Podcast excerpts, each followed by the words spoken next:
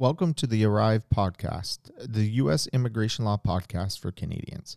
I am Jeremy Richards, and I'm here with my business partner and fellow immigration attorney, Christine Jurusik. Together, we are Richards and Jurusik Immigration Law, practicing U.S. immigration law from our offices in Buffalo, New York, and Toronto, Ontario. And we help Canadians to work and live in the United States. If you haven't already, please follow and like us on your podcast app. Subscribe to our YouTube channel, um, Richards and Jurusik Immigration Law, and follow us and like us on on Twitter, Facebook, Instagram uh, for regular updates on U.S. immigration law uh, that we have created just for Canadians. Uh, in addition, on our website, there is a resources tab where you can subscribe to a weekly newsletter where you will receive all our recent updates and posts about U.S. immigration law as well. Today, we're going to be going over what is called, it can be referred to as a refusal at a port of entry. Lawyers often refer to it as a withdrawal of your application because the border has the authority actually to put you in removal proceedings if they want um, and put you before an immigration judge if you come to the United States and you don't have the proper documentation for admission to the United States. They have a few options. The mo- and one of them is uh, to allow you to withdraw your application for admission to the United States or to, to actually put you before an immigration judge to determine your, merits of admission to the United States. So the most common thing that happens though is what is called uh, a withdrawal of application. They allow you to withdraw your request to come into the United States at that point in time. And they will flag you under a section of the law that is referred to as 221A7A, lowercase i, capital I. Um, and under that regulation, it stipulates that any any person that's coming to seeking entry to the United States is inadmissible for entry if they don't have the proper documentation to support the purpose for entry, or if they are what they call an intending immigrant and don't have the right visa to do that. In both of these cases, really, they're saying you don't have the right visa to do what you're asking to do um, under this regulation.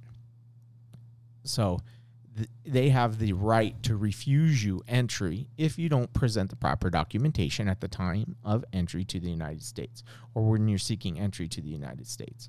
So the regulation says, and this uh, this will be a little bit of legal jargon for you. It says, except as otherwise specifically provided in this chapter, any immigrant at the time of application for admission who is not in possession of a valid, unexpired immigrant visa, reentry permit, border crossing identification card, or other valid entry document required by this chapter, and a valid unexpired passport or other suitable travel document, or document of identity and nationality, if such document is required under regulations issued by the Attorney General, is inadmissible to the United States. And just so you, so you understand, um, because Canadians are presenting themselves for admission at the border and don't require a visa, this is something that's being determined by a border officer for Canadians. But in most countries who require a visa, this would be something that's determined by the consular officer at their consulate in their home country before they get a visa. So Canadians, this is determined by the border officer because you don't need one. And they can make a determination determination of inadmissibility is what they call it right there at the port of entry. So when you are seeking entry to the United States, the burden is on you as the individual seeking entry to prove that you are admissible. Otherwise, it is presumed that you are an immigrant to the United States and without the proper paperwork, they will refuse you. So you need to overcome that burden. Uh, and if you're coming as a Canadian, either as a visitor or maybe you want to come to work on a TN visa or an L1 visa or uh, an E visa, whatever it is, you need to sh- you need to present the proper intention when you're coming to the port of entry. So we see this happen most often with, and we'll use a, a Canadian visitor as an example because it happens all the time with Canadian visitors that either say or do the wrong thing at the port of entry. It just gives a border officer a reason to turn you around.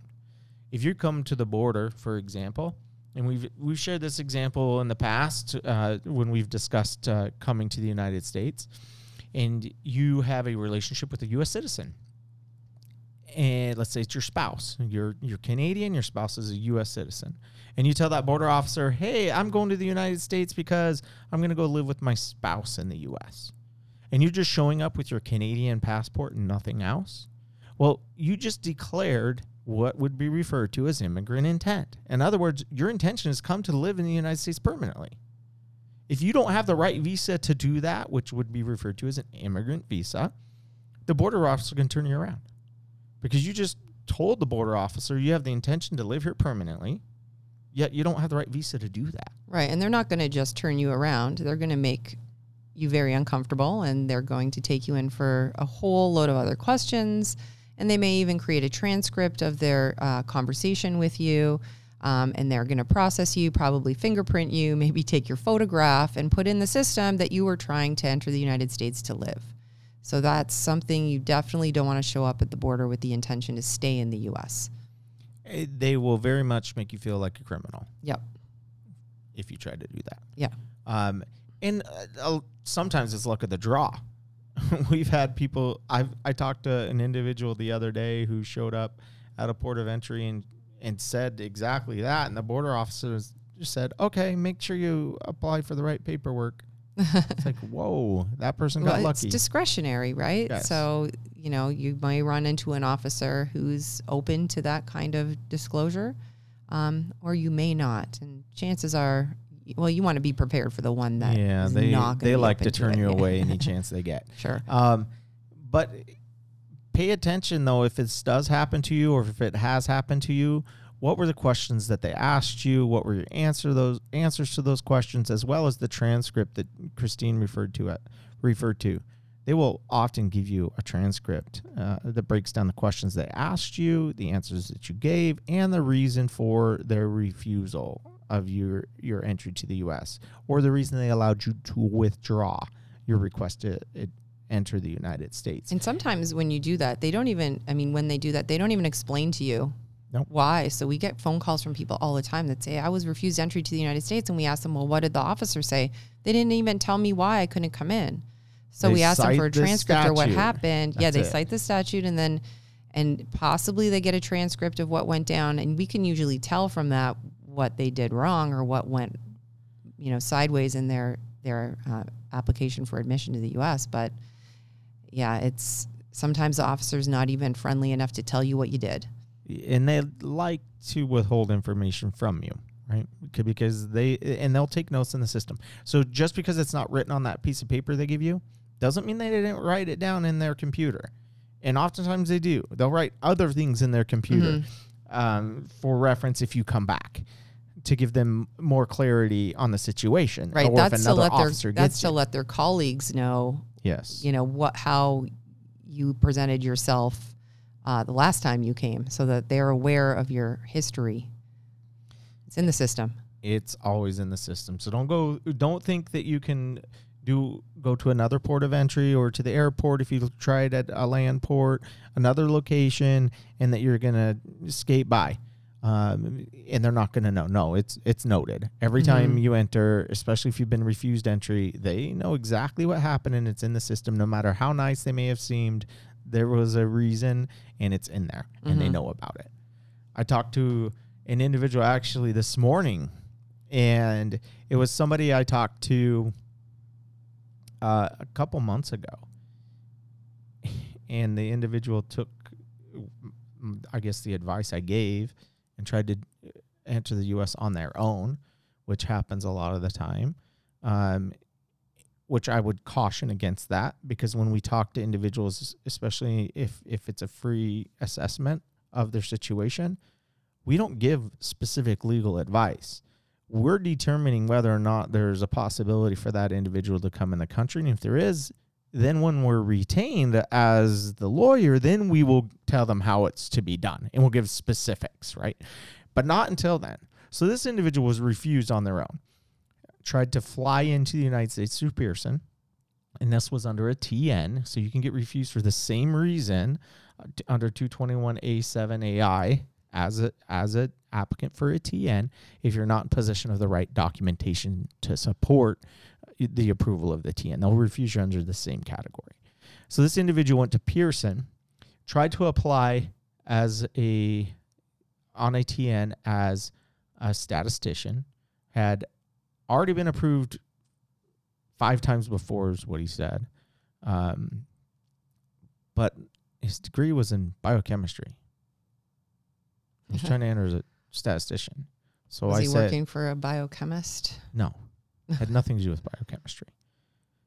So for me, right, you're trying to fit a, a square peg into a round hole. It doesn't work. You don't have the right education, and the border officer told told him the same. And he went back again after refusal. This time to the Peace Bridge here in Buffalo. What happened this time? The first thing the officer he said the first thing the officer told asked him was, "Well, how did this go at Pearson when you applied there?" And then he had the transcript and he talked and he Yeah. went through. Well, it looks like my colleague in Pearson agrees with me. You don't qualify yeah. and refused him again. So don't think you can just go to another place and fly under the radar and come in the country once you've been refused. They that that is a hard refusal. hmm Uh, And it's sometimes, I mean, sometimes it's not even something that you say. It can be something your family members say. I had recently had a case where the husband of one of my um, TN workers uh, told an officer when he asked, "Oh, so what does your wife do?" and gave a different occupation than the one her TN was under. So the officer took a closer look at it, you know, questioned this guy, asked a lot of questions, figured out what she was actually doing, which it sounded a lot different than what she told me and what we applied under. Um, and uh, next time she came through the border, guess what they did? They refused her under 221A7 and they took her TN away because of something her husband had said on a previous entry to the United States. they're lucky. She's she's actually lucky that she didn't get fraud, right? She she's lucky to just get away with this one because this one, if you get refused under this category, there's actually no waiver available for it. Meaning, if if you get refused for this reason, you can simply return to a port of entry with the proper documentation to show that you Mhm. are otherwise admissible to the United States, either that you're not immigrating or if you're going to work, you come back with the right documentation to prove that you qualify for that work Right. visa, and then you can come in. You don't need to get a waiver ahead of time to do this. You just need to make sure you're adequately prepared, that you understand the reasons why you were refused before you go back. Otherwise, you're just every time you go, it's just going to make it harder Right. and And harder. you, you have harder. that evidence to overcome the reason that, you know, and sometimes it's just uh, uh, as easy as showing your social and economic ties to Canada or your home country. Um, and that can overcome the issue. And we've had p- plenty of people who, um, you know, go back home, get their lease, get the copy of their bank statement, get a get a few pay statements, come back and show the officer, listen, I'm not planning to live in the United States. I got a job, I got an apartment, I got a life in Canada. Here's my hotel stay in the U.S. Here's my round Yeah. trip airfare. And they've got all this documentation, and the officer says, okay, now I'm comfortable. Now I know you're coming back because I can see all your social and economic ties to Canada. And they're admitted, and it could be a day later, but they've got the evidence with them this time. They made the officer comfortable and they overcame it. And it and it's never a comfortable process like you said earlier Mhm. the border officer is going to put you through the wringer right? So you, you may walk away feeling like you're never going to enter the us again or that you're a complete criminal and you need a waiver or something to re-enter. But like i said earlier you don't. You just need to have the proper documentation and to go back. Or the opposite happens sometimes. Sometimes people really are comfortable, and the officer is very friendly and very kind and uh, refuses them entry and says, you know what, you just need to come back when you have the right paperwork. Just go and get this straightened out, and you can come back tomorrow. Yep. Um, you're better off calling a lawyer because sometimes they're baiting you. and then when you go back with changed paperwork, they look at you and say, well, were you lying yesterday or are you lying now? Because we have your old paperwork here and now it's completely different. So, um, you know, even if the officer is very nice to you, that doesn't mean, and we get calls all the time, we're like, oh, I was refused entry, but the officer was really nice. They told me just to come back tomorrow. Um, that doesn't mean you should just go back tomorrow. You absolutely should not. Um, and that goes back to the the example you gave, where the husband said uh, gave information that contradicted the the visa category. They could give you fraud in those situations. Oh, she could have. Yeah, she could have gotten a lot. and that trouble. that's permanently Mhm. on your record, permanently, and you have to get a waiver, special permission to re-enter the U.S. if you get fraud. Right. So we have people call us all the time and they say, I want a TN as a management consultant, um, but I'm really, you know, really uh, managing the marketing department, for example. Can I get a, can I just get a TN as a management consultant? Well, no, you can't because that would be fraudulent. You're actually working as a marketing director. So there's no TN category for that. This is an H1B. That's what you need to apply under. Um, it's not something you can really mess around with. So, Yeah, don't mess around with that. Uh, it's you're putting you're putting your ability to enter the United States permanently in jeopardy, mhm. and not only you, eh, your family members. right. So if you're tied to somebody who's who has a criminal past or immigration violations, you're the spouse of that individual or the child, it gives them problems too. Or Yeah. they can give you problems if that happens. Um, you're you're traveling to the U.S. for a legitimate reason later on as a visitor, Yeah. but someone in your car's been refused before. Guess what? You're all going to get pulled over. You're all going to get questioned. Yeah, I think we've all heard those stories about people that, you know, maybe were hanging out with some people and didn't realize that they were maybe, uh, you know, members of a organized crime ring, for example, um, and they try to travel to the United States with these people and You they all get refused entry. flagged because of Right. And and only because I I mean I I did talk to someone not recently but a few years back who was uh, liked riding motorcycles and had ended up with a group, a motorcycle riding group. Didn't realize some of these guys were in a motorcycle gang, which was part of an organized crime ring. Tried they tried to come on a ride in the United States, and all of them got denied entry because they had a couple bad actors in their in their large group of uh, motorcycle riders. So, yeah, be careful who you're who you're associating with on your entry. and people will ask, "Hey, I'm coming to the U.S. to apply for my TN, and I'm going to come with my buddy or whoever it might be is going to go with me." And I for moral support. and I caution them. I say, "Well, we advise you go alone Mhm. when you do this process, so you're the only one under scrutiny. Plus, you don't know what baggage that person's carrying. They may tell you that they don't have any, but if they do, then you're in trouble because they're with you. And back in the day, we used to be able to go to the port of entry with our clients, and I would have clients ask me if I could meet them on the Canadian side and give them a ride to the U.S. you didn't. I was You're like, I "Nope, don't know you well enough. Hard no, because there's no way I'm putting my reputation in jeopardy. yeah, I don't know you to well help you enough apply to for a visa. Not happening. yeah. Um, so you you have to be extremely careful when you're trying to enter the United States. Um, and if if you have nothing in your past, nothing in your history, you really don't have anything to worry about, right? Uh, but just be careful. It's just uh, I think a cautionary sometimes I think sometimes our, you know, as Canadians, we can take it for granted that entering the U.S. is a, typically a very simple process for us. They nod, smile at us, wave us through, ask us where we're going and who we're going to see, and we're on our way. Um, but there are instances where people run into a lot of trouble for different reasons and, and reasons they haven't contemplated. So that's we just want to make you aware. Um, you know, be be careful of, of your entry and and understand the process so that you're not presenting yourself and um, you know getting refused for something silly that shouldn't cause you. It, it can cause you trouble into the future when you could have easily brought something with you or addressed the issue before you got there and wouldn't have been a problem. Yeah. So if we go down, uh, I think we've addressed the reasons why you get refused here, Mhm. right?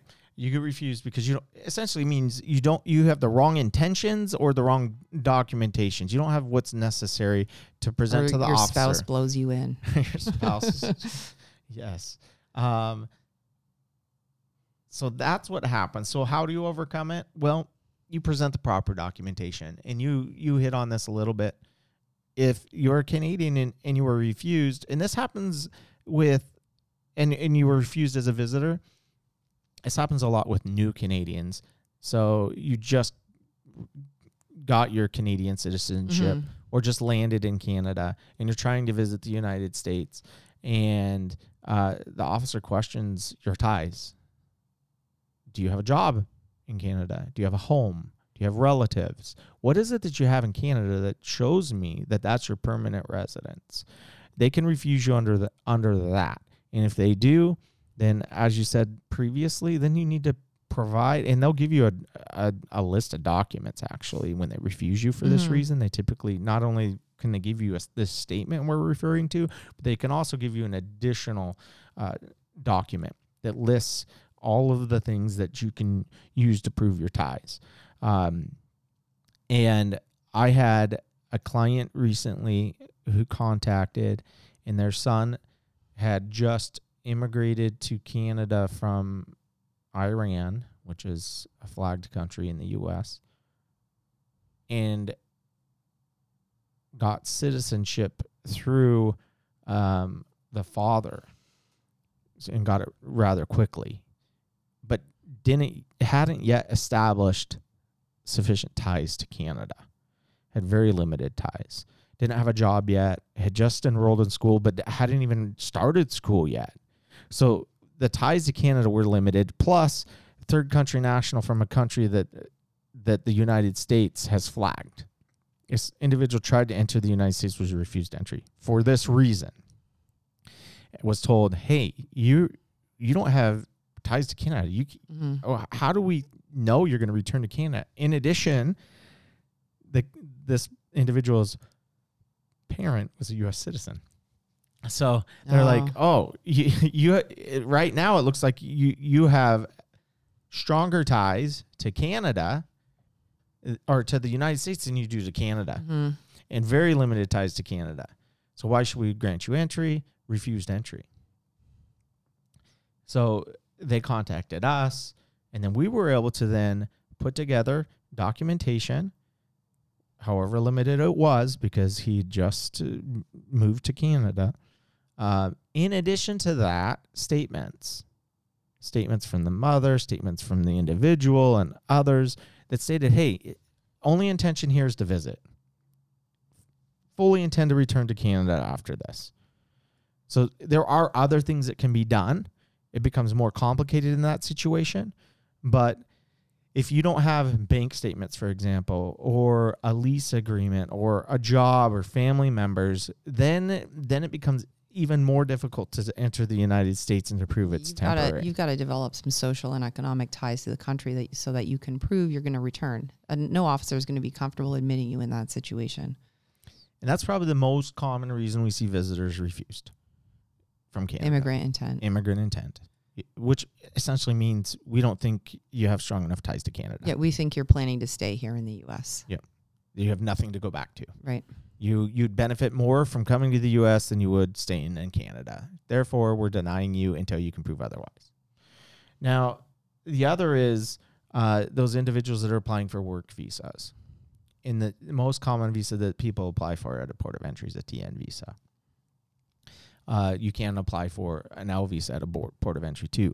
Um, we see you don't typically get denied for this reason under an L1 visa. Why? Because an L visa carries dual intent, which means you could immigrate to the U.S. on an L uh, if you wanted to. Um, where a TN is a non-immigrant visa, and if you show immigrant intent, then they could refuse you just for that reason alone. They could refuse you this under an L visa if you don't have proper documentation. However, typically they don't. I don't don't see that very often for an L visa. Typically, they'll just return your your application to you and tell you what you need to uh, to fix and come back. And they can do that with a TN too. They can simply give you a checklist of documents that are typically required for a TN visa and say, "Hey, you're missing a support letter or you're missing your original degree or we need more details about your duty," and they refuse you. That's essentially this this they're allowing you to withdraw your application is what they're doing. Uh, but what they're telling you is you don't have sufficient proof to show that you qualify for the visa that you're seeking entry under. And then they give you that list of documents to come back to correct it before you before you try to apply again. And if you're not able to show ties or sufficient have sufficient ties to your home country to Canada before you come back, there's also another thing that cures it, and that's time Mm-hmm. either time to establish those connections or time for it to pass. Another reason for for this is pe- Canadians will often spend too much time in the United States. And True, we, yeah. I just again I got a, had a call this morning. Individual uh, rides horses, is in question, wants to come to the United States for the sole purpose just to be here to ride horses all year long. You, can't do that unless you have the right visa. You, and people often will. They'll push the limits. They know that they can only come for maximum of six months at a time uh, in the United States as a Canadian, but that's not enough. So they'll come for eight, nine, ten months. And then eventually, when you're crossing back and forth, Mhm. the border officer will see how much time you spent in the U.S. and they'll refuse your entry and tell you you spent too much time here before you can come back. Yeah, because they could refuse essentially, in here. their eyes, it looks like you're living in the United States. You're spending more time in the U.S. than you are in Canada. That's a trigger to them, to to let them know that you're inten- an intending immigrant. You plan on living in the United States. Exactly. And don't come back until you have the right visa to do so.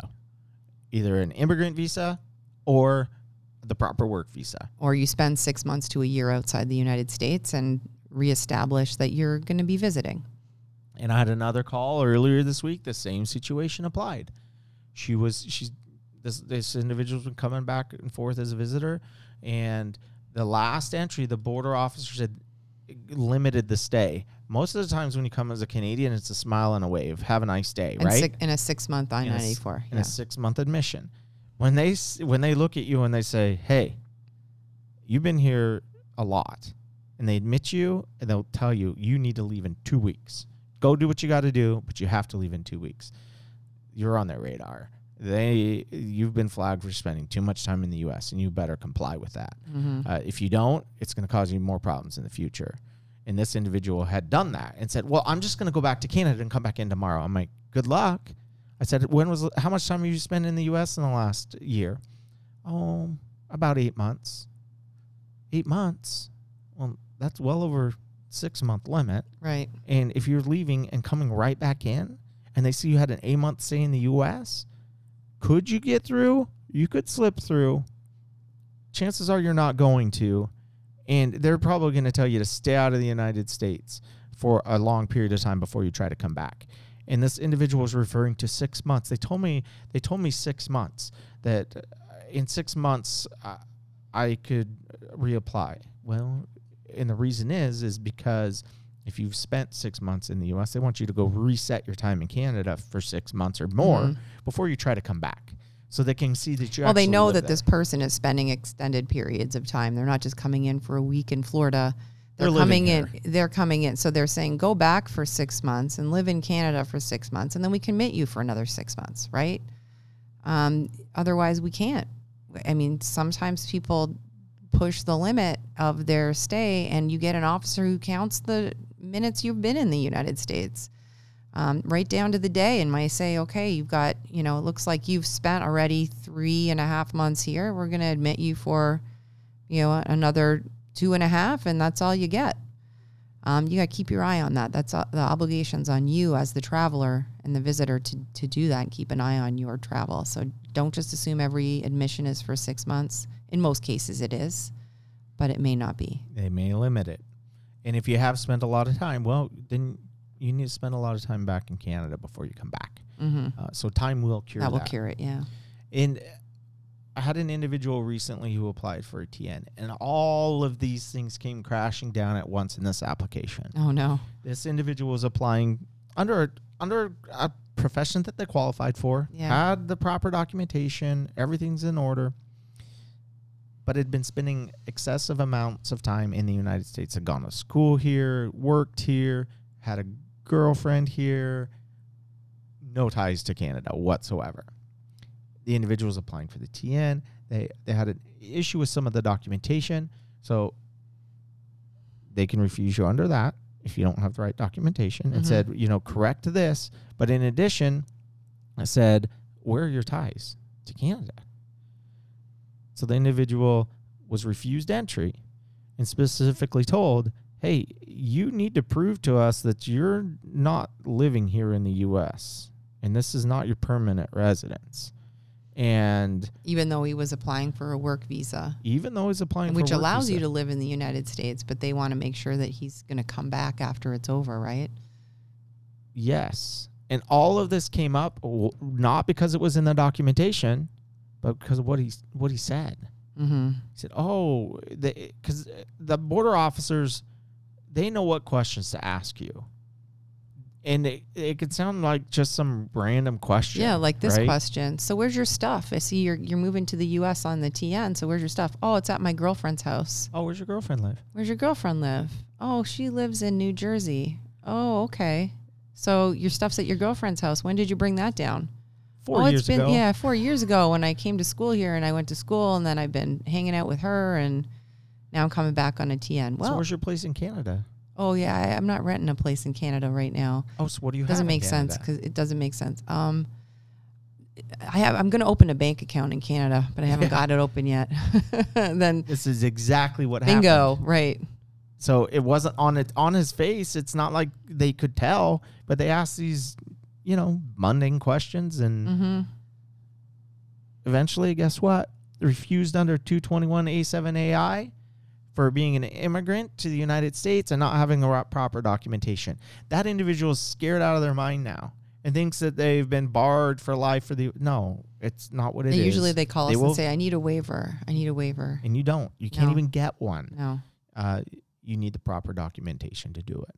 So don't don't take for granted your entry to the United States. And I think we've mentioned this many times in our other podcasts as well.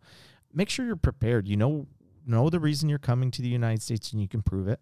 So that border officer asks questions, you can present the proper documentation. And, and above all, be honest. Don't be deceitful with the border officer. So if any of these um, issues apply to you, uh, you're better off calling us. We'll tell you how to address it rather than trying to be deceitful with the officer and, and try to conceal a reason why they would have to refuse you. Bingo. Never lie to a border officer. So if you have any other questions about U.S. immigration law, applying for a TN visa, entry to the United States, or if you've been refused for this reason to the United States for without having proper documentation, this is definitely an area that we can assist you with to be able to re-enter the United States again uh, in the future. Thank you for tuning in today. If you haven't already, please subscribe to our podcast. Uh, visit our website where there's there are a lot of other resources. We also have a YouTube channel, uh, and they actually came out with handles uh, for YouTube channels. So we have a new handle if you Ooh, want to find that? us there, and it's at U.S. Immigration Lawyer Buffalo, New York. Nice. Very it wasn't nice. taken. Uh, we tried to I tried to get some other handles, but they're already gone. So those went quickly. So uh, you can find us there as well. Uh, above all, thanks for tuning in. Share this with your friends uh, and tune in wherever you find uh, and listen to your podcast. Thanks for listening and have a great day.